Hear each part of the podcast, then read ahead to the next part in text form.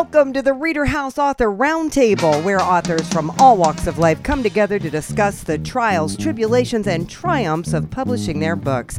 I'm Alice Stockton Rossini. Join us here every Saturday night at 8 o'clock, or listen to our podcast anytime on Spotify, Apple Podcasts, Stitcher, TuneIn, and PodServe, just to name a few. The Author Roundtable is sponsored by Reader House Online Bookstore, where independent new authors come first. Welcome to the City of Mathematics. Melinda Kreis created a place where anyone who considers themselves math challenged can find their way in her book, A Name of Their Own, the story of place value mathematics city, book one. She was born and raised in Alaska, where she's also a teacher in Anchorage. So that's a major city up there, right? It is. It's a it's a major city. It's the biggest city in Alaska. Hundreds of thousands of people. Lots of the normal stores and other things that people are used to. Um, tons of restaurants and busy streets and highways and freeways and all that. So some people the weather gets to it. We do have um, an interesting times of year when we have like daylight that's almost 24 hours a day and and then um, we have other times like now when um, the sun gets up around 10 o'clock and and it sets around four. so Wow. The only thing I don't like is when it gets really cold uh, in January. Um, typically, it'll get you know like uh, below zero, and then there'll be a chill factor and stuff. And so, you know, then it's pretty cold. I do not like ice, so that part gets me a bit in winter. Yeah. But most of the time, it's great. yeah. Do you have a dog sled? Uh, no, I don't. I do have three dogs, though. I have two Pembrokes and one Sheltie. Uh, How long have you been writing? Well, let's see. Uh, I think I've been writing since I was a kid, um, but I just recently decided to um, see about getting something published. Um, the story that I had published, I'd actually been sharing with my class for over 20 years, um, and it had developed a little bit further um, from there. But uh, I just finally decided, you know, I it was time to actually share it with people aside from my regular class of kids. How old are the kids that you're teaching? Uh, the kids that I was teaching were in second and third grade, though I've taught as young as kindergarten. But it was basically whenever they would come up against the um, the topic of place value in their math curriculum, that I would share this with them because they would have a lot of trouble understanding the concept, and this would really help. And it was you know, something that my um, my math methods teacher in college had introduced me to the concept, and it just kind of spun from there. So the kids loved it. I thought, why not share it with other people? Is this a series? It will hopefully be a series. Um, there's another book um, that that has actually already been written. Um, that story is Mathematics City Book Two, and it's actually the story of rounding um, and uh, rounding numbers because that's another one that kids have trouble with. So there is a book two, and, and then there's a book three that's partway written. So it, it is part of a series. Okay, so why is place value so difficult for kids? Well, they have trouble understanding it, um, and it's like anything else. Kids like to know why, and so you know, in in that respect, it's it's hard to tell them why is this called thousands? Why do we say the word hundred when we're reading the number? Um, why is this millions or billions or how is this bigger than the other and why did it get a different name? I mean, this is still a five, but we're putting it in a different spot, and so it's worth something different um, and it's called something different. And so, um, understanding all those concepts and and why it is actually important. Um, at the same time, um, because it just naturally goes along with it, I've included some social emotional learning in the book, um, and so there is a um, a thread of gossip and how gossip can can hurt and happen. And you know when somebody has the same name as somebody else, you know, you don't really know who the person's talking about. And so in the case of the numbers, if they're all called five or they're all called one and you don't know what their value is, it can cause a real problem. Just like people. Yes. I just think it's so creative that you've made this into a little town. It's like you live here and there's a street, you know, the numeration factory and, you know, welcome to the city of mathematics. I think that's just so that's so interesting. Could you describe that? it is like a little town. Um, the numbers all live on a street, and the streets um, filled with houses. Uh, the houses all have identical um, doors and windows and mailboxes and and flower beds and things like that. The numbers themselves have humanistic characteristics. So they, they are like real people um, as far as the way they function and, and act. Now, there are some people in Mathematics City as well, but they're mostly, um, most of the characters are, are numbers.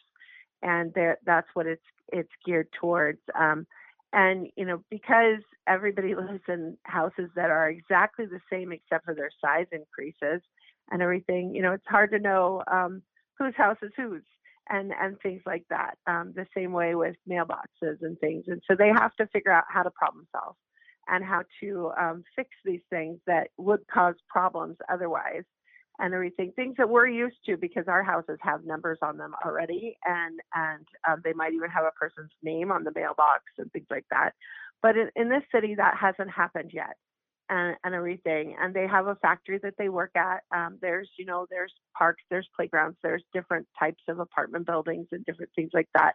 Um, because it is really like its own individual land and and everything. But the numbers are, you know, um, they're the characters. They have arms and legs. They have eyes. They have facial expressions, you know, um, and and they are busy working and doing a job. And anybody that does much with math knows that those numbers um, are things that we work with, and and they are, um, you know, actively helping us to solve problems. Well, in this case, um, they um, are just, you know, very very humanistic characteristics. They've got those human qualities added to them uh, to make them come alive in a fantasy that kids can relate to and everything, but also give them a very clear understanding, hopefully, of um, why place values and import, is important and, and how to remember it when you're saying it or reading it or things like that.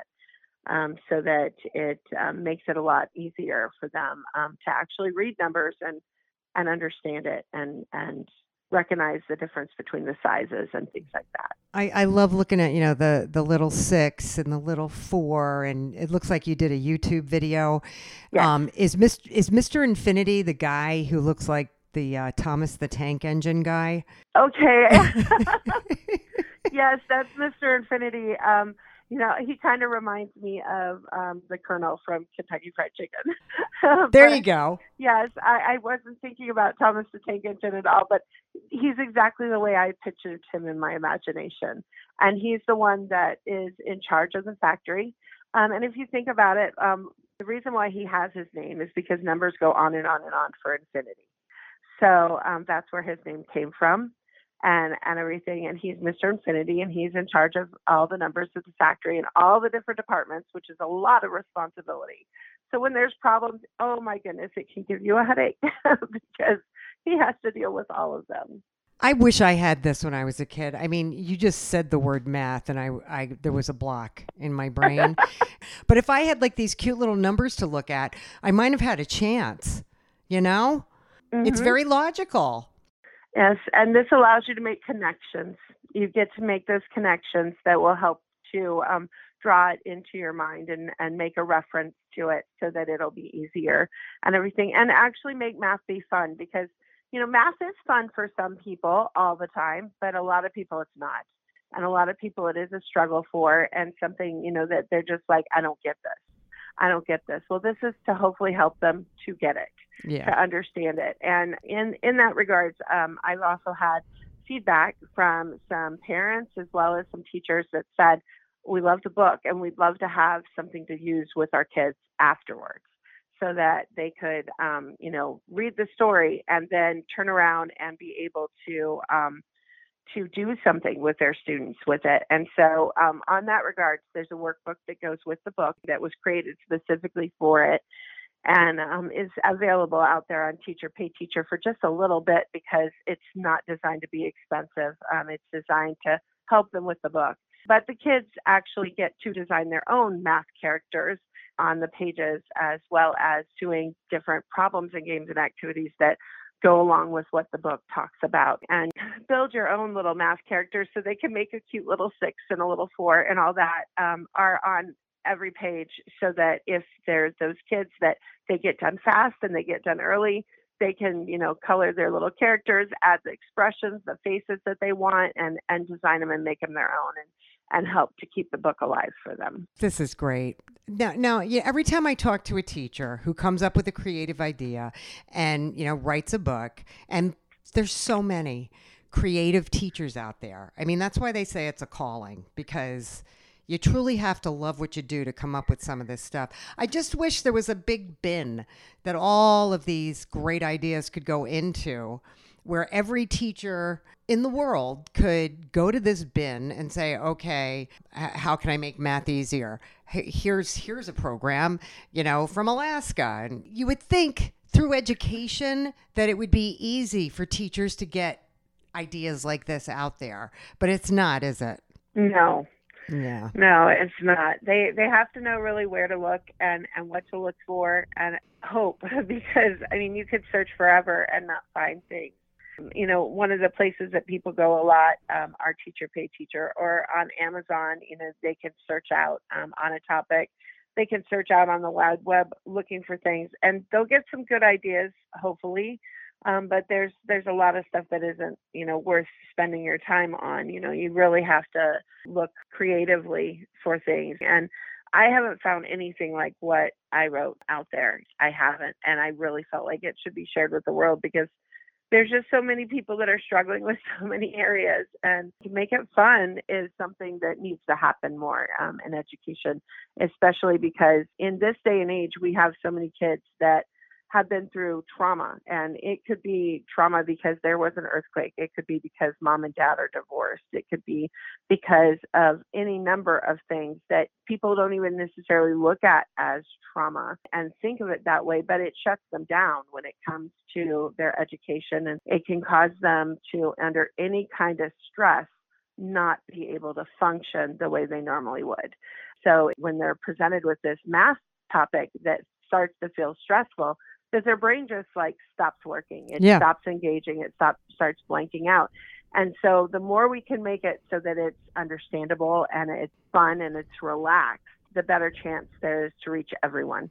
And for all those kids to be able to function and and to keep going. You know, these are the kids that sometimes if they think they might be in trouble or they think that they're being called on for something that they don't know, they can't even talk. And it's not that they don't want to it's that they've been through some stuff and it's affecting them right then. Right. And so, you know, making it fun is is super important. And you know, everything in life that we're doing can't necessarily be fun, but this can. right. You know, and so if we have those opportunities, we need to take them. How do you get this out of Alaska? Social media. There are also, um, you know, different book fairs and distributors. You know, but getting the word out is important, and sharing it with other people is is really important. Having people actually read the book and give feedback is is huge. It's one of those things. The, the more people will share and talk about things, the better. If I tell one person and they tell two people, and those two people tell two more people, and pretty soon it's four people telling two people each, and that becomes eight, and and it builds momentum. And there are different teacher conferences and things like that that do happen, but they're not typically on you know, creative ideas like this. Um, there might be a, a little resource library and things, but most of the time it's like textbook material that would be being um, offered there, not not children's books. These kind of things, it's it's found out um, by word of mouth or because it's being published out somewhere. Right. So, are you doing anything on your own to get it out there? Uh, well, we have social media accounts that just actually started up, as well as a YouTube channel. Um, I have an authors page on Facebook, as well as on Instagram. Um, there's a Pinterest thing that's that's coming out. The the Teacher Pay Teacher advertises the book there as well. But just different ways to, to try to to notify um, and let people know um, that it exists and and that um, it is being and is being talked about. Melinda, great idea. Um, I'm looking forward to the next book. Thank you. This is great stuff. You know, coming from somebody like I'm, I can't even balance a checkbook. I mean, you know, it- it's bad. I understand. I'm always thrilled when it balances. this was great. I really enjoyed talking to you. I want to come to Alaska. you should. You really should, but not right now because it's really cold. A.L. Morgan helps out at her grandmother's company in Wisconsin, and when she gets some spare time, she's reading and watching movies. She's only been writing for a couple of years, and already she's published her first book, Remembrance of Vita. So, what made you start writing? I had I had a very big imagination as a kid, and um, I always daydreamed. In fact, I missed a lot of lessons because of it. But as I got older, I the idea of writing popped into my head, but it was always like one of those goals that was far away, and it was like a bigger risk to take and everything. So I never really put too much thought into it. Um, up until like two or three years ago when I really wanted to write and it was really bugging me because I was reading all these great stories and I was like, well, I want to do one. Um, so uh, we actually, at the job I worked at at the time, they had a um, speaker come in and it was more work related, but he said something that kind of stuck with me. And he basically just said, have the courage to be imperfect. And I realized no author is perfect. I find plot holes and mistakes in some of my favorite authors, and they're still just as great. Um, so I kind of just took the risk and finally did it because I accepted the fact that it wasn't going to be perfect my first time or any time after that what kind of books, you know, what author do you like to read? Um, I love Sarah J. Maas. She, I absolutely adore her writing. Um, and then I've been looking in, not necessarily, I haven't actually been able to do a lot of reading lately, but um, when I do, I try going more towards like mystery or um, fantasy with some like light aspects of horror. I love that stuff, and that's what I put in my books. Um, but besides Sarah J. Maas, I think one of my other more bigger authors that I read um, is Julie Kagawa. Um, she's a bit of an older author. I don't see her stuff out as much anymore, but I still love her writing and her stories. And you find holes in their plots sometimes. Not necessarily too much in those series, um, but I mean Harry Potter. there's been so Harry Potter. Yeah, there's been so many plot holes that um, have been pointed out to me over the years, and I'm like, wow, there really are a lot of plot holes. Like what? Um, I'm trying to think. I read all of those books because my kids were reading them, and I was like, I know, I got to know what they're reading, so I'm going to read it too. Yeah, right. Did anything in particular inspire your book? I think it was just mainly my imagination and the stories that I would like subconsciously just kind of go through in my head.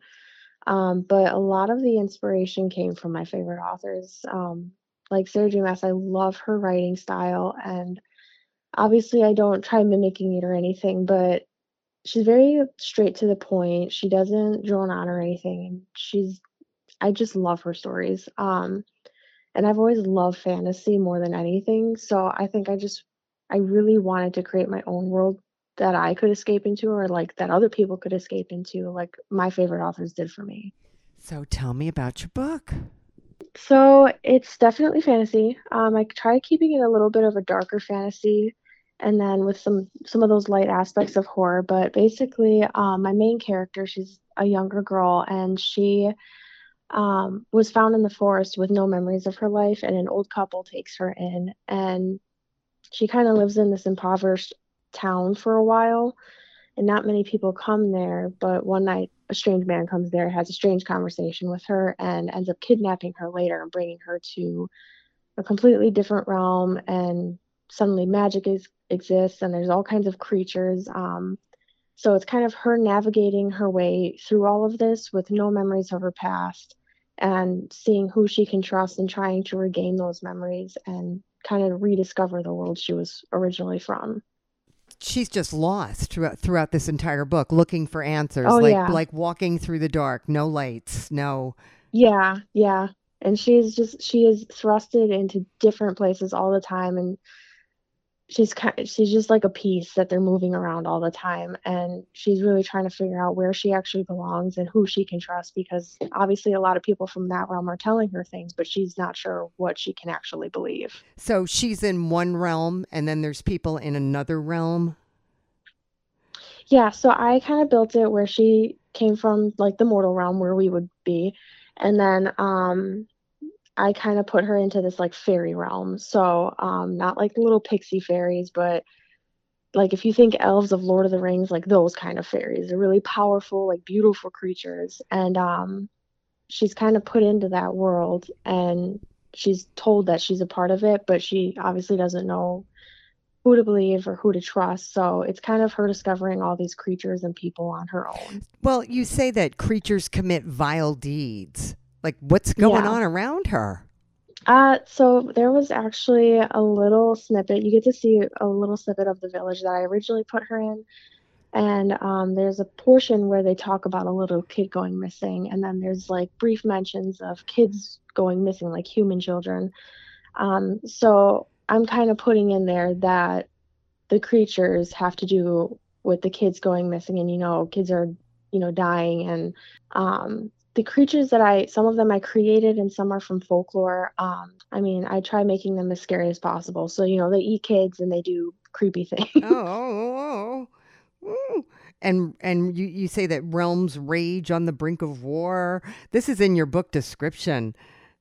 yes. Um, when she comes back into that realm and she's discovering it, um, there's also talk of an uprising and um, the realms are kind of unsettled and there's kind of a threat of war um, and they don't know where it's coming from or who's causing it.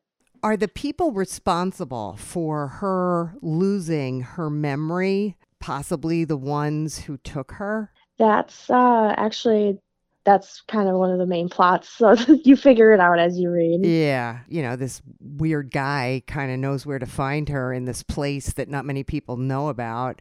So, so that would make sense. Oh, and she doesn't know who to trust, whether this guy who came back to find her or the people that she's meeting. And, you know, did she do hmm something horrible that she doesn't remember doing? That's my question. Um, I'm still actually deciding on that. So, um, in the first book, she's kind of journeying towards um, what took her memories or what happened. Um, and then eventually she will get all her memories back and they're going to come back to her one by one. And that's more towards like the second book um, that she'll be getting those back fully. So I'm actually still deciding what all I want to throw in there. I know like my main plots and everything that I that are already in there, but I'm still debating throwing some more in. Does the elderly couple are are they trustworthy? Did they, were their intentions sincere? Oh yeah, no, they those are uh, actually two of my mom's favorite characters. They're just very sweet They're just people. good people. oh, good. Yeah. So this is a trilogy, Yeah, yep, eventually, yep. and you're just taking it one step at a time. I am. It took me a little less than a year to write this first one, so I'm hoping to publish my second one sometime next year. Now, how are you building an audience? Um, I have like a Facebook group people can join, um, and I post a lot of my book updates there. Um, I'm hoping to do more book signings, or not more, I haven't done any yet, but I'm hoping to do a book signing soon. I have a lot of people that I know distantly and close that all want their copy signed, so I'm gonna have to figure that out soon. But um, other than that, it's just a lot of posting on Facebook and then marketing where I can. Is that generating any interest? The the posting on Facebook? So I actually started posting in the group before the book was actually published to get people, you know, geared up for it and get people in the group. Um, it's not a large following. A lot of it is like friends and family or friends of friends, and some people are in there I don't know, but um, they kind of just follow along. And then when the book was published, um, they all went and got their copies. So it worked in it worked well in terms of the first publishing That's great. So that does work. Yeah, Yeah. That's good. No, that's good for people to know because you try, you know, I try to talk to people about that. And, you know, a lot of times, you know, people, that's where they get stuck. You know, it's like, Oh oh, my gosh, yeah. you know, No, I it's crazy. I thought I was the only one, but I have lis listened to so many podcasts and people, authors are saying the hardest part about publishing a book wasn't writing the book, it was marketing it and getting it out there and gaining attraction. yeah, yeah, yeah, yeah. Unless it has a specific, like I, I interviewed a woman who wrote a book about a dog. So she goes to kennels and veterinarian Yeah, offices, right? So you, yeah, she's got a little niche there. Yeah. But a book like yep, this is just, you know, it's hard. It You know, you're looking for that audience. Um, but if you if you are getting some traction on Facebook, that's a really good sign. yeah, If there is a bookstore near you or a library where you can gather a group together and talk about it, that's good. right. Book clubs, um, a lot of people are talking to me about book clubs.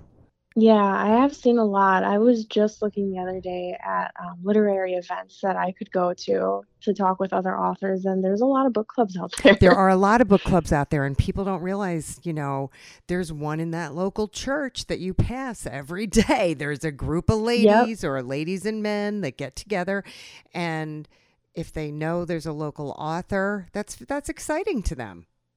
Oh You yeah, know? especially on Facebook too. It's a great way to really gain more of a group, but I'm part of a lot of like uh, groups for books that I've read or series. Um, and they're great. I mean, they post memes in there all day related to the books. They post recommendations. It's it's really great to be a part of. How about Goodreads? I've heard a lot about that too.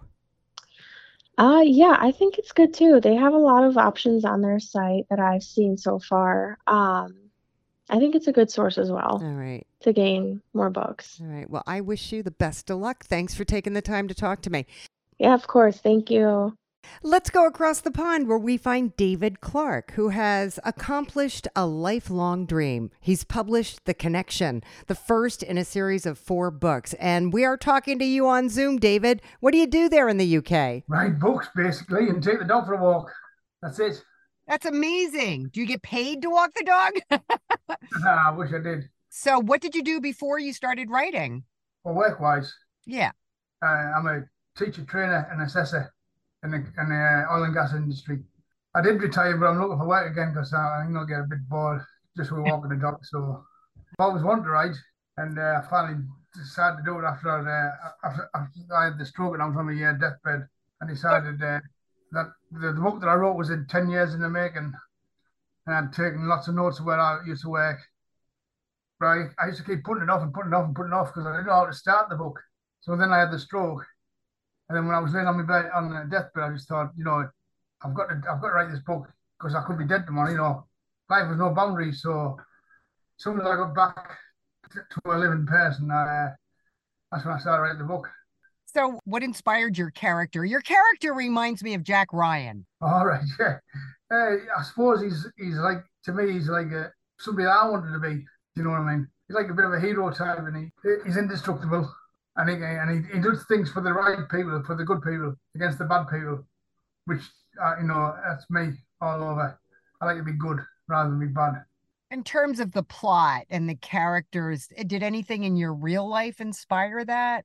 Yes, uh, I met lots of lo- them characters that I've met are in that book, believe it or not, under different names, but uh, they have the same traits as the people that I've met, the bad ones. I've met some good ones, and they're in the book as well.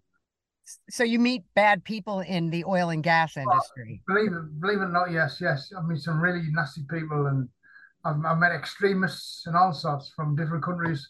Because you meet people from different countries, and have some really terrible views. So, tell me what your book is about. Well, it, basically, we talk, tell the story of James, who he is, where he's from, what he's done in his life. He used to be a he used to be a street fighter, and because in this town there's nothing else to do, uh, we can you either go to school, you can be educated in, you know, super educated and move on in life, or you can be a fighter, and that's what he, he, he did. Although he was educated, he got to a point where people were bet, betting on him, and he just felt, oh, this is this is not for me anymore, because he got beaten one fight, and he decided this is, you know, the, the pain and everything that was getting into him. He wanted to move on. So he spoke to his father and he, he said to him, because his father was an ex services, so his father advised him to go in the army. So he went in the army and he discovered that the army was for him. Because every time, everything that he did in the army, he was the champion of. Whatever he did, shooting, he went into boxing, he became disciplined, and that discipline helped him focus on what he was going to do. And from the army, because he was so good at being in the army, he got selected for a SAS. And then he was part of a four four man operations team who, who used to go on missions around the world looking for uh, uh, drug cartels, terrorists, and so on. What is the SAS?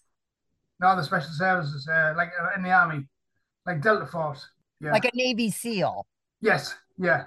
So then, because he, he was in that, that zone, that tunnel where he, where he was comfortable, but obviously he was getting to an end of his career because you get to a certain age in the army, you've got to move on. I they're the only one, young people. So when he got to around about 40, he had to move on. And that's when he decided to, but again, nothing left in his life. He, he wanted to become a private investigator. So he set up his own business, which which wasn't very well planned. That's when he got his first case. And from that case, it spawned the fact that he had to go to Singapore, Indonesia, and he met somebody in Singapore from his past life in the army, in the SAS, Gus, who was another character. And then when he went to Singapore, that's when he, uh, sorry, when he went to Indonesia, this is when he finds the case that he's on. He's looking for his wife of the husband that he took the case on. But in the meantime, he gets he gets employed by MI6 because the case that he's on, the, the, the woman that they're looking for, Kathy, she's she's mixed up in this this drugs cartel. So the MI6 want him to uh, work for them over in Indonesia, but he refuses. But he, he, because they offered him lots of money, he says yes. And then when he's over in Indonesia, because he's he's mixed up in this case, he, he goes to an area where it's been cased by the uh, CIA. Mm. So the CIA recognizes James from uh, uh, many of the missions that they were involved in. So they meet up with him, and then he meets uh, the deputy CIA director, Thelma Page, and she offers him a role for her. So now he's getting he's employed by two two major, shall we say, police forces, and he's also looking for this girl that's lost.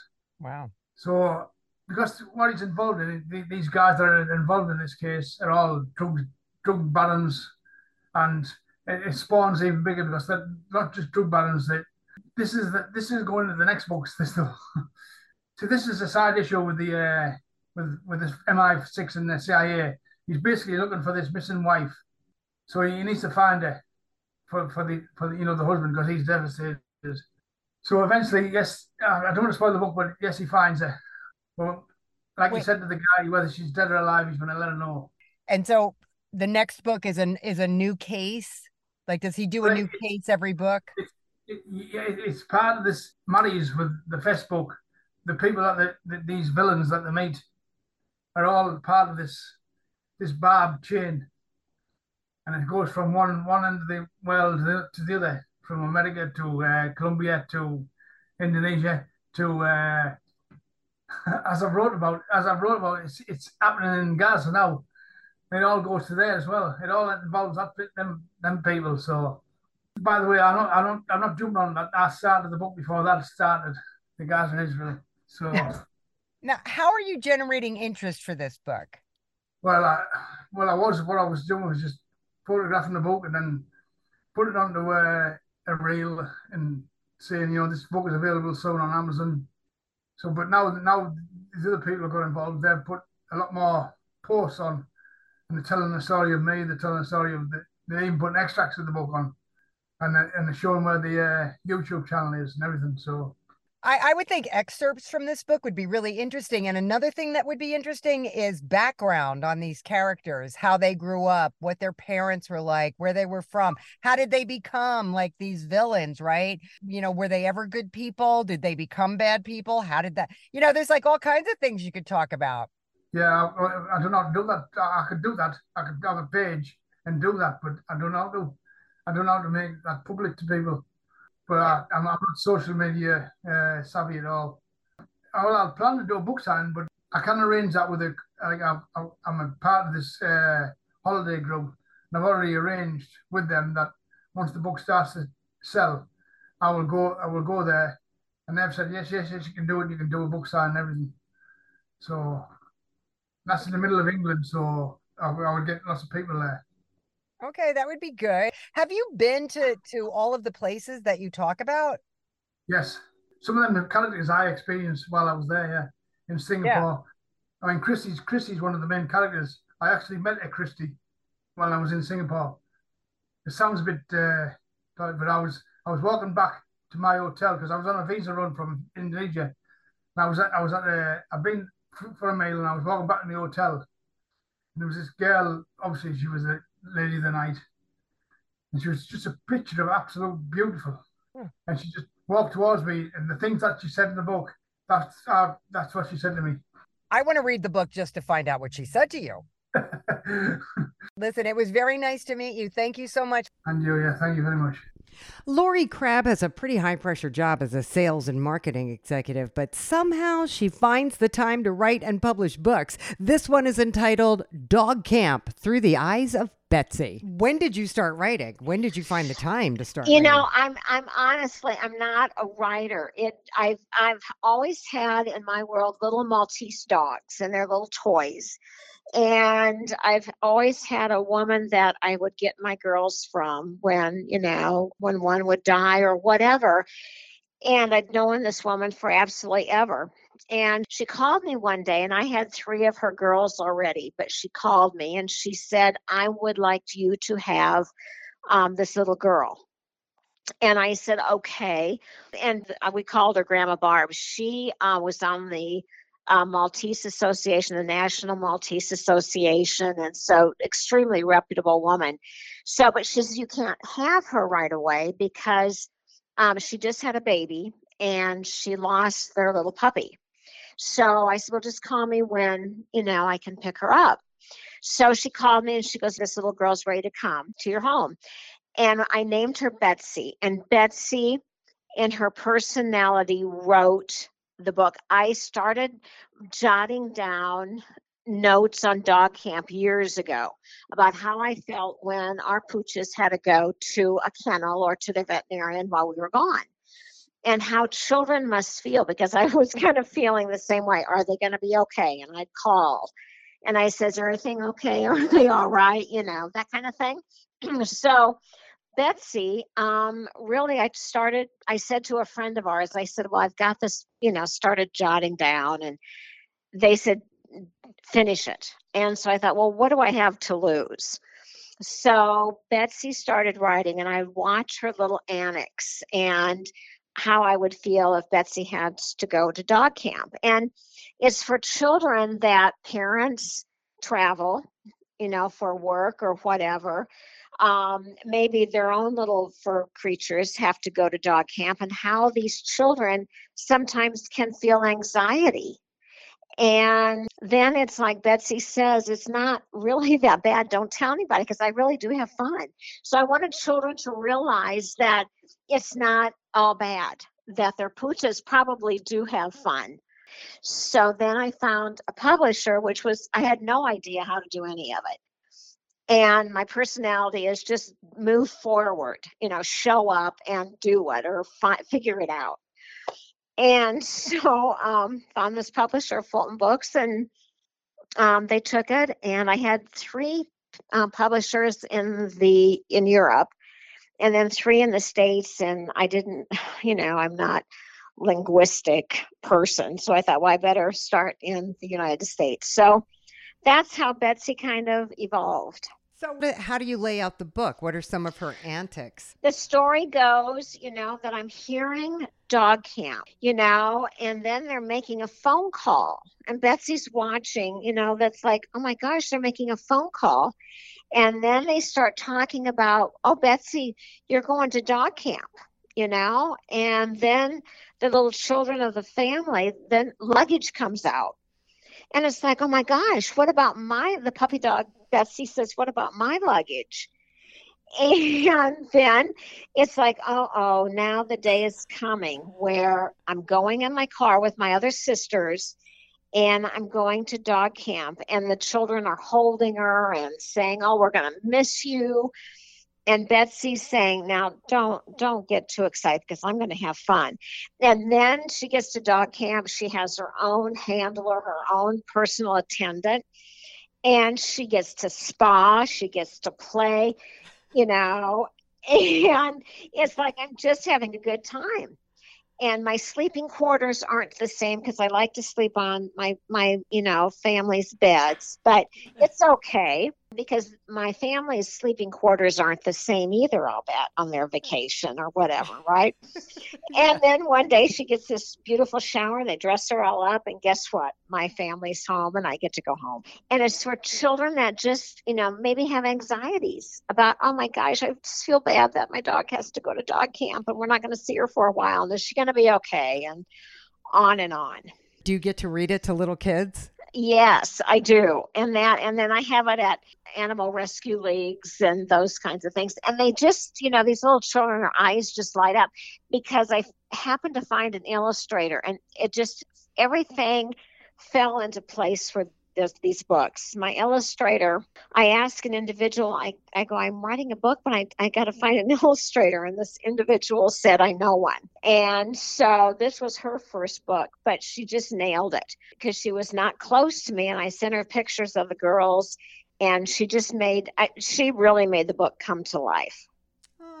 So the hardest thing about a children's book is getting to children, right? Unless you have kids in school. Right. So how did you manage that? Um, basically went to libraries and then went to um, dog kennels or, you know, the kennels. I have good relationships with veterinarians and those types of things. But libraries, uh, little book, when they have bookstores that have storytelling, those kinds of things.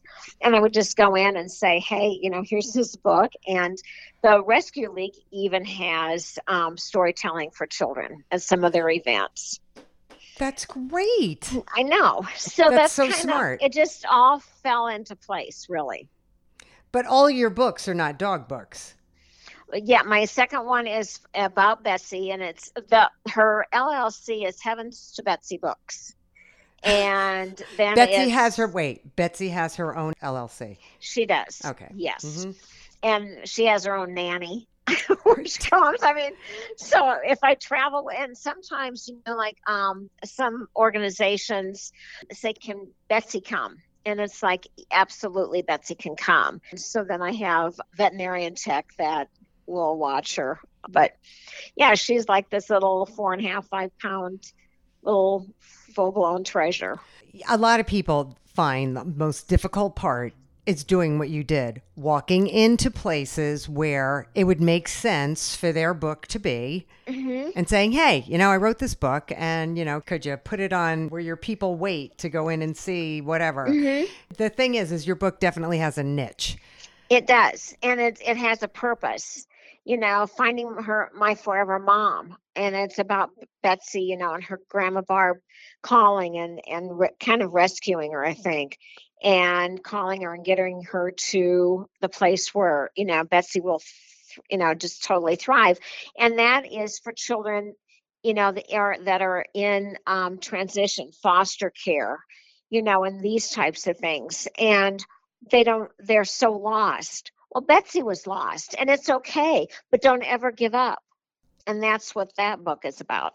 Because i think so many times you know adults have that same fear you know or i've heard people pick up their puppy dog or cat or whatever the creature may be from a kennel or you know and it's like oh my gosh i don't think they really had fun you know and it's it's a worry i think and children you know don't understand like and especially when a parent travels well dad's going to be gone. Oh my gosh well is he ever coming back you know? Yeah. So how many Betsy books do we have? Um, I have two at the moment that are published, and then um, my illustrator just got me illustrations for snacking the Betsy way. Oh no. Betsy will get up at two o'clock every morning. Ah. I mean, I mean, we, she wakes us up, and she'll go and she'll piddle and she'll she snacks. So it's about not having to sit down and eat a full meal. I mean, clean your plate. What is that? you know. and so there are so many children that will just snack or adults will snack well betsy snacks and she's going to get the same nut- nutrients you know but she doesn't want to sit down because we're all too busy and betsy's busy Be- and she's i don't have time i got things going on so i got to just grab What's Betsy doing? What what's she busy doing? oh you know playing or overseeing looking out the windows or maybe she's traveling i mean doing all kinds of little puppy dog things this is great. Lori, it sounds like so much fun. it is fun i'm having fun with it Are you just taking it one book at a time or do you have a plan or Um, you know, I never hardly plan. Um, I did my first book and I was so excited. I'd already started my Forever Mom because um, that woman, Barb, is just endearing. And then um, the snacking and the snacking, I have, i've just submitted it to the publisher actually yesterday just to see if they'll take it, which I think they will. And the illustrations just are the preliminary sketches. So, yeah, and I think, you know, um, I want Betsy to really get well known, Eh, but it's really hard to get them her out in the whole world. yeah. You know, you got to take little bits and pieces of yeah, it. one step at a time. Next thing you know, Betsy Yeah. will be in the Macy's Thanksgiving Day parade. She'll be a balloon. Well, that's you know, like Elf on the You Shelf. know, that is absolutely crazy because I said to her when I started doing the, the her first book, I go, "You need to be in Macy's parade." and then when the parade was going on, I go, "Betsy, you didn't make it this year. We got to keep working was she was she okay with that? Was she uh, she was good? yeah, Yeah. she was. You could do a stuffed Betsy that you know that comes with the book.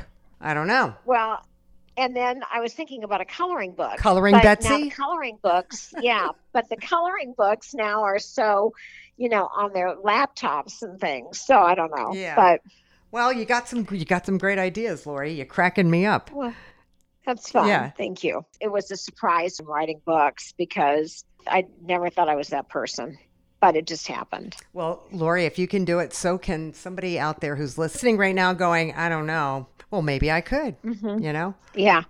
Well, and you know, you never know. I mean, my answer is unless you try something, the answer is always no. Yeah. I mean, you, you got to try it, and if you it doesn't work, it doesn't work, and then move on. Right. But Well, thank you so much. You're you're quite the inspiration, Lori. Crabb. well, thank you, thank you so very much. You have a great day. Hey, thank you. You as Okay, well. bye-bye. Okay. Bye bye. Elysian Wordsmith. Not a bad pen name for a young guy who is going all in with his first published book entitled The Quest of the Seven Blades, Book One The Great Tree Labyrinth, the Prophecy Series. How long have you been writing? Uh, I've been writing for about, I think, six or seven years. So, how old were you when you started? I think about 16. What made you start? Um, honestly, it kind of just started as something to do in the free time during study hall. It was just a rough draft of basically what I have published right now. Oh, you started writing this when you were 16? Yeah, I just really liked fantasy, something fiction, something I could just easily make up and pass the time, I guess. And then it just sort of bloomed. So, how many books are in this series? Oh, right now I have. There's about 10. T- 10 books already? Yeah, I, I do mostly self-publishing, but the Great Trees Labyrinth is the first one I've actually gone through a real publisher. All right, so you're going to start all over again with the publishing, it sounds like. Yeah. Did something happen in your life, or did this just come to you out of nowhere, or what? How did you come up with this? Usually it just kind of comes out of nowhere. I mean, I just sit down at the computer and I just get to writing, and sometimes I go back through and edit some things out, but most of the time it's just whatever pops into my head. All right, so a talking rock popped into your head yeah. and it burned into his hand. I, am going to, that's your main character? uh, yeah, that's Cal. Is that you? Uh, I mean, I I based, I guess, some things off of sort of my own personality All right. and how I would react, I suppose. So the book opens with a talking rock burning into Cal's hand. Yeah, he ends up finding one of the legendary seven blades, and uh, the rock starts talking to him, telling him that he has to sort of go on this quest to find the other ones and the paladins that wield them, just so they can save their country. The country is Arcadia. Yes. All right. And the the quest of the seven blades involves an ancient sword that craves blood. Yeah. All right. What does that mean? Well, he starts to kind of tap into its own power, into the blade's power. It kind of has a different effect on him. And it keeps pushing him to kind of dig into his own, sort of, you could say, his own sin of wrath, his anger.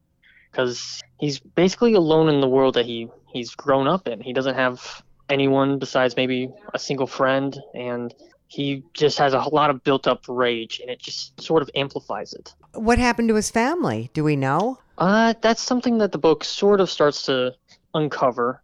Uh, but as far as he's aware, his mother just left him at an orphanage, and that's it. And his only friend is Amelia. Correct. How how do they meet? Uh, they sort of just grew up in the same town, and she kind of just befriended him. They would both go out and train into the woods. She would use her bow, bow and arrow, and he would use kind of practice a wooden with a wooden sword. What kind of town do they live in? Uh, it's a very small. It's basically a medieval medieval town. A lot of just wooden houses, not even brick buildings, except for the main castle. And what what is this great tree? Uh, the Great Tree is a massive, just magically enchanted tree that kind of resides over a couple hundred miles. Like the the, the branches are widespread, and uh, it's it's not even around his main town, but eventually he has to kind of move that way once things get too complicated back at his main home. What what makes it complicated? What's the conflict in your story? Well, once he grabs hold of the blade, it uh, kind of puts out this sort of signal to a whole bunch of creatures, bounty hunters, anyone that's willing to try and get this power. And it kind of brings it towards him, and eventually he gets Amelia's own father in a bad position where they have to go and try and save him from the own knights that are trying to protect their town. And once they sort of save him, they are chased out of the town and have to try and go into hiding. And and, and who are the paladins? Uh, the paladins haven't been fully introduced. They get introduced more or less one at a time into each one of the books that come after. Paladins who wield them in time to lead the charge against Arcadia's aggressors. Correct. All right, so we only meet one paladin. Yeah, Cal is the first paladin. So is he a good guy? He's a good guy. Uh, yeah, he's a good guy. All right, we're trying to get all seven blades. Yes. And, and what happens when you get all seven blades? Uh, hopefully their power their power will be enough to kind of fight back and lead the armies of Arcadia against the well their aggressors. All right, who are their aggressors? Well, in the first book, it just says that it's uh, dragons that have come back from a thousand years ago. They just pop up? Yep. And what do they want? Well, they originally what they believe is that they want to take over Arcadia. Originally, they ended up uh, annihilating one of their one of the main races. There are three main races. You got wizards, humans, and warriors. During the fight a thousand years ago, the warriors were completely wiped out, and the dragons ended up retreating. But now they've come back, and their only hope is the seven paladins. You didn't write a, a separate language or anything, did you? no, no, I did not. Uh, who who are some of the writers that you follow? I'd like to say I took some, I don't know, inspiration from J.R.R. Tolkien, but honestly, I haven't even fully read all of the Lord of the Rings books. But I just kind of take inspiration from a lot of TV as well. Watching anything Marvel related. Uh, I also like to watch the movies of uh, anything by Studio Ghibli, which they're all anime related movies. Okay. Yeah, they sort of just, I don't know, give me some ideas, and then I go off of that, and then from there I write some other things that sort of just comes to mind. So, how are you promoting them? Right now, I just use social media like Instagram and Facebook. I either post pictures of my books and just write a little bit of snippets that try and grab people's attention, I suppose. Definitely want to do some book signings, and I got my uh, at least my first book into my younger brother's high school, so they'll be doing like a book club on it. And how did you do that? Honestly, I just asked my brother if he could maybe ask the librarian if they would want my book, and honestly, it was just between my younger brother and the librarian. And they said yes. Yeah, she she ended up reading it and she liked it, so yeah. So that's a great start. So they're going to do a book club on it. Are you going to go in and talk about it? Uh, I'm not sure if I'm going to talk about it, but I think they would want me to have like a book signing at the school at one point. Well, that's the audience you want to reach, right? Yeah. All right. Well, listen, I good luck publishing the rest of these books. That's a lot. Yeah. I give you a lot of credit. Good for you.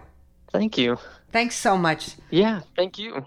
Phineas Bush is a man on a mission, a man of accomplishments, and he shares how he's reached his goals and how you can too in his book, Great Thinking The Bridge to Successful Living. But first, where'd you get the name Phineas? Uh, my father had 15 brothers and 11 sisters. Oh my gosh. And he said that when they named him, they were trying to name him what they needed, but they misspelled it by one N. you are, are you serious? Yeah, that's a joke. It's a running joke, but actually, as far as he knows, that's you know they just kind of threw that name on him, and he's had it since he was a little boy. Oh my god! I'm, I'm junior, and now there's actually seven of us. So, yeah, my son is the third, and then on down the line, we've got there's actually seven Phineases. That's a good story. You, you should write a book about that. I, I got you. How long have you been writing? I started writing at age 21. I started journaling, and um, I've been a leader since age 14. So around age 21, I started in my devotional period chronicling my day. And it was important for me to pay close attention to things that were happening on a day to day basis because I needed to see whether or not I was progressing in my life or not. Okay. I had these plans and objectives that I put in place and I wanted to accomplish them. And so I started writing. And from there, I wrote my first book entitled Structure The Master Key to Kingdom Success because I learned that my life had no structure and I needed disciplines. I, I did not have any structure in my life. I would start things, but that I wouldn't finish. You know, I had a lot of projects open, and uh, I later discovered as a leader that a lot of people have that same same syndrome, a problem, or disease, or whatever you call it. They start, but they don't finish. Right.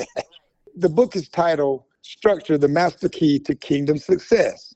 It has 13 ingredients to structure. My vision needed transcription, my time needed an assignment, my relationships needed defining, my money needed a mission, my faith needed a definite goal and a chief aim, things like that.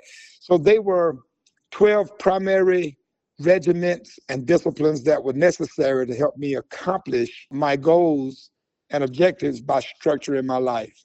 It has worked profoundly. I am a totally different person. Yes, ma'am. I'm 63 now. I've been in ministry since I was 14 years old. And I was determined to not live like most religious people who make a lot of promises and endear their hearts to a lot of principles that never fully manifest. So the book houses principles that actually became practical proofs to my life. And yes, ma'am, I have lived them out. My life is evidence. So, how long ago did you write that book? I wrote structure in the late 90s. Okay. And then did you keep writing after that? Oh, yes. I've probably written about 60 something books since then. I've only published, fully published eight of those books. So the other books are from other publishers, but we can find them. Yes, where everywhere books can be sold, you can find them. Okay. So what made you go a more traditional publishing route? Well, one of the problems of self publishing is that you have to do all of your own marketing, everything. I stay too busy for that. Right. And it's hard to actually put together a team and manage it successfully and do all the other things that my life demands on a daily or weekly basis. Right. So, what is this book about? The book, Great Thinking The Bridge to Successful Living, really, in this book, it's a part of, of a trilogy. It was designed originally to be a part of a trilogy, a three part series. So, it was initially called Great Thinkers Academy. And that was primarily because I wanted to both educate and demonstrate the power and the privilege of our intentional, strategic, and big picture thinking that is something that I don't see a lot of people engage as a pastor and as a leader. Okay. Uh, and probably as a parent. so Yeah. I have 10 grandkids, and I'm constantly trying to stimulate thinking, motivate them to think. And sometimes one of the things that I learned that people will do if you allow them is live without the assumption of responsibility for themselves because they do not think. Right. And so when I stumble across the saying, um, Thomas Edison said 5% of the people think, 10% of the people think they think, but the other 85 would rather die than think. right. I, yeah, I saw why then he always concluded that thinking is hard work that is why so few people do it. exactly. Do you help us learn to think or take the Yes. time? It's more about taking the time, isn't it? it's about taking the time to think. And I think, you know, I wanted to also address one of my noted fr- frustrations as a leader concerning people who live without consideration of the potential that they possess. And, you know, because of their resistance to thinking. And I don't know what your experience has been, but um, I just noticed that a lot of people neglect thinking, and as a result of that, they, they become subject to the systemic contrivances, biases, and entrapments of those who do think. Yes. You know, the book literally deals with my personal experience as a young man and then as a leader, and all of the different kinds of uh, situations I've been in, where in each case I've been allowed to uh, progress and be productive because I was determined to think for myself. Can you give me an example? Yes, definitely. Uh, in most of the organizations or affiliations that I've been a part of, uh, if there was an appointment to a board or becoming a board member, they would always ask me. I work for the city mayor, the mayor, and the city manager, and as a result of that, they would always, you know, we would start as a board. I would always end up being appointed as the chairman of their boards, and from there, you would hear them make statements like the reason we appoint him is because he won't settle for just existing as a board member. He's going to demand that we function according uh, to the mandate of our existence or the reason why we're here, our goals and objectives. And finance won't tolerate us just being here uh, in faith. He's going to demand that we fulfill our obligations or that we just dissolve the board altogether. so I, I worked in a lot of uh, offices and carried a lot of titles over the span of my life as a leader, apart from being a senior pastor and bishop in ministry for 48 years. So, what makes you a great leader? Are you able to motivate people without offending them? Yes, uh, I have pretty good people skills. Actually, years ago, I I took I trained with Stephen Covey and about the uh, successful habits, habits of successful people, Okay. and um, I also w- attended Wilson Learning, uh, understanding people. Those modules really helped me to grasp what I had a conviction for in gift regarding people because I love people and I love motivating people to aspire higher or to achieve something from within themselves. It is my belief that most of us have an innate quality, this um, this this gift we call it from God, an anointing, this unction to function that gives us the ability to literally think through our challenges and overcome them. Nothing happens to us really greater than us is my is my philosophy there. If it's happening to you, it's working for you, but you've got to give your mind to it so that you can see how you know God will lead you out of it. Basically, um, that's that's in short. So, you basically cite examples from your own life Yes, ma'am. In, to inspire readers. Okay. Was there ever a situation you were in that seemed insurmountable? Yes. In 95, 96, I was diagnosed with cancer. And the same principle that I taught in the structure book uh, is the same principle that I live by. And I would literally go up into my study room and pray and meditate. I would use the Joshua 1 and 8 principle. This book of the law shall not depart out of your mouth, but you shall meditate therein day and night until you observe yourself doing and being according to all that's written therein. Then shall you make your own way prosperous and you shall have good success. So I would literally go and shut down everything and stay there and literally rehearse the promises of God pertaining to the area that I needed to be to overcome in.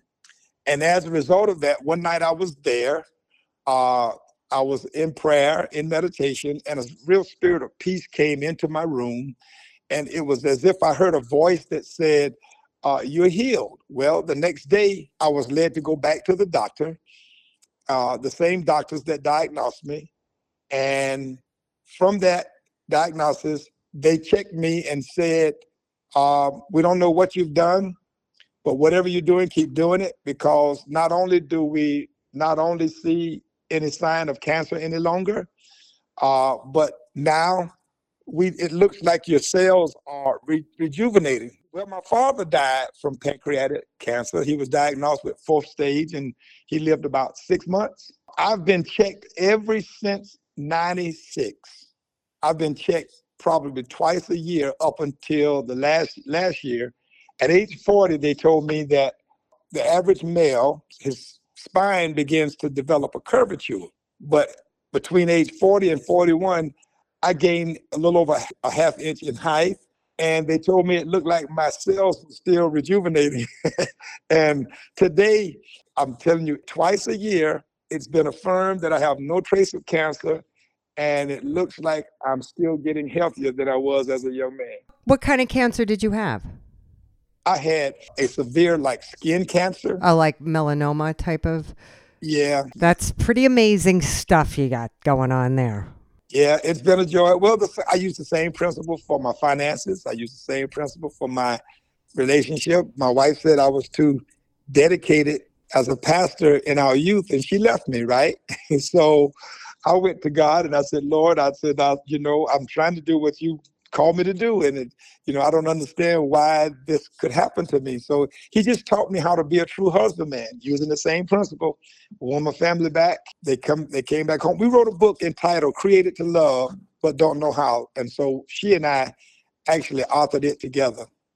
And uh, we talk about the principles that I walked through to get her attention and that God, the measures God used to, to bring her back to me and uh, and my family. So we've been together now 43 years That's- in marriage. That's amazing. Well, um, I- if you aren't a shining example of the power of faith, uh, I don't know what is, because you have unwavering faith. Unwavering faith. I live by faith. Yes, ma'am. That's the majority of my messages. They come from the reality of faith. I told God when He called me to minister that if I if I taught faith and it didn't work for me, I would not teach anybody else. And so it's just living according to the principles, obeying it, and the promises do manifest. They are real. The promises of God are yes and amen, just like the word says. Well, and also and also believing that we're all here for a purpose and there's Yes, something ma'am. for each and every one of us to do. There's no reason to be envious or jealous. Uh, you know, we're we all have something special about us, and you know, the, Yes. the hard part is tapping into that and believing that that's what you're here for, and that's where you need to go. It's it's hard. And that's what the book talks about. that's I have a chapter there in the book that talks about the power to succeed is in you. And it deals with fulfilling your purpose, learning how to listen to the Spirit of God in your inner man. The- a lot of times, what we lose is the essence of how God speaks to us because of the traditional measures that we've heard the gospel preached. And so we don't listen to that voice in our inner conscience and sometimes in our spirit man, wherein God is literally trying to, to line us up with something more purposeful that will give us the ability to overcome, but we do not give him our mind. As he thinketh in his heart, so is he. He tries to prompt through it through our spirit into our hearts so that our imaginary chambers are filled with what he's showing us so that we can gain concept. And from that, we're able to be more purposeful. It's the way everything is created. Wow, what a great message! People must know about your book, and you talk about your book, and Yes. right? Yes, ma'am. We're getting it out. Yes, ma'am. We've been trying to make sure that we were doing things according to whatever page publishing s- suggested. So we've been kind of soft with it now. We're kind of getting a little bit more aggressive. Okay. and we're learning that a great deal of people are responding to the message. You know, I've got there's preachers and politicians and professionals of all sorts that's coming in for interviews and uh, television programs. Different people um, are asking me to interview me so that we can literally talk about the book and and learn how to use it. I've got pastors that's actually using it to teach their, their congregations for Bible study. That should tell you everything you need to know. I think you're on the right track here. Thank you. Thank you very much. You're a great inspiration. Thank you, Alice. All right. Bye-bye. We hope you enjoyed this edition of the Reader House Author Roundtable, where authors from all walks of life come together to discuss the trials, tribulations, and triumphs of publishing their books. I'm Alice Stockton Rossini. We hope to see you back here every Saturday night at 8 o'clock, or listen to our podcast anytime on Spotify, Apple Podcast, Stitcher, TuneIn, and PodServe, just to name a few. The Author Roundtable is sponsored by Reader House Online Bookstore, where independent new authors come first.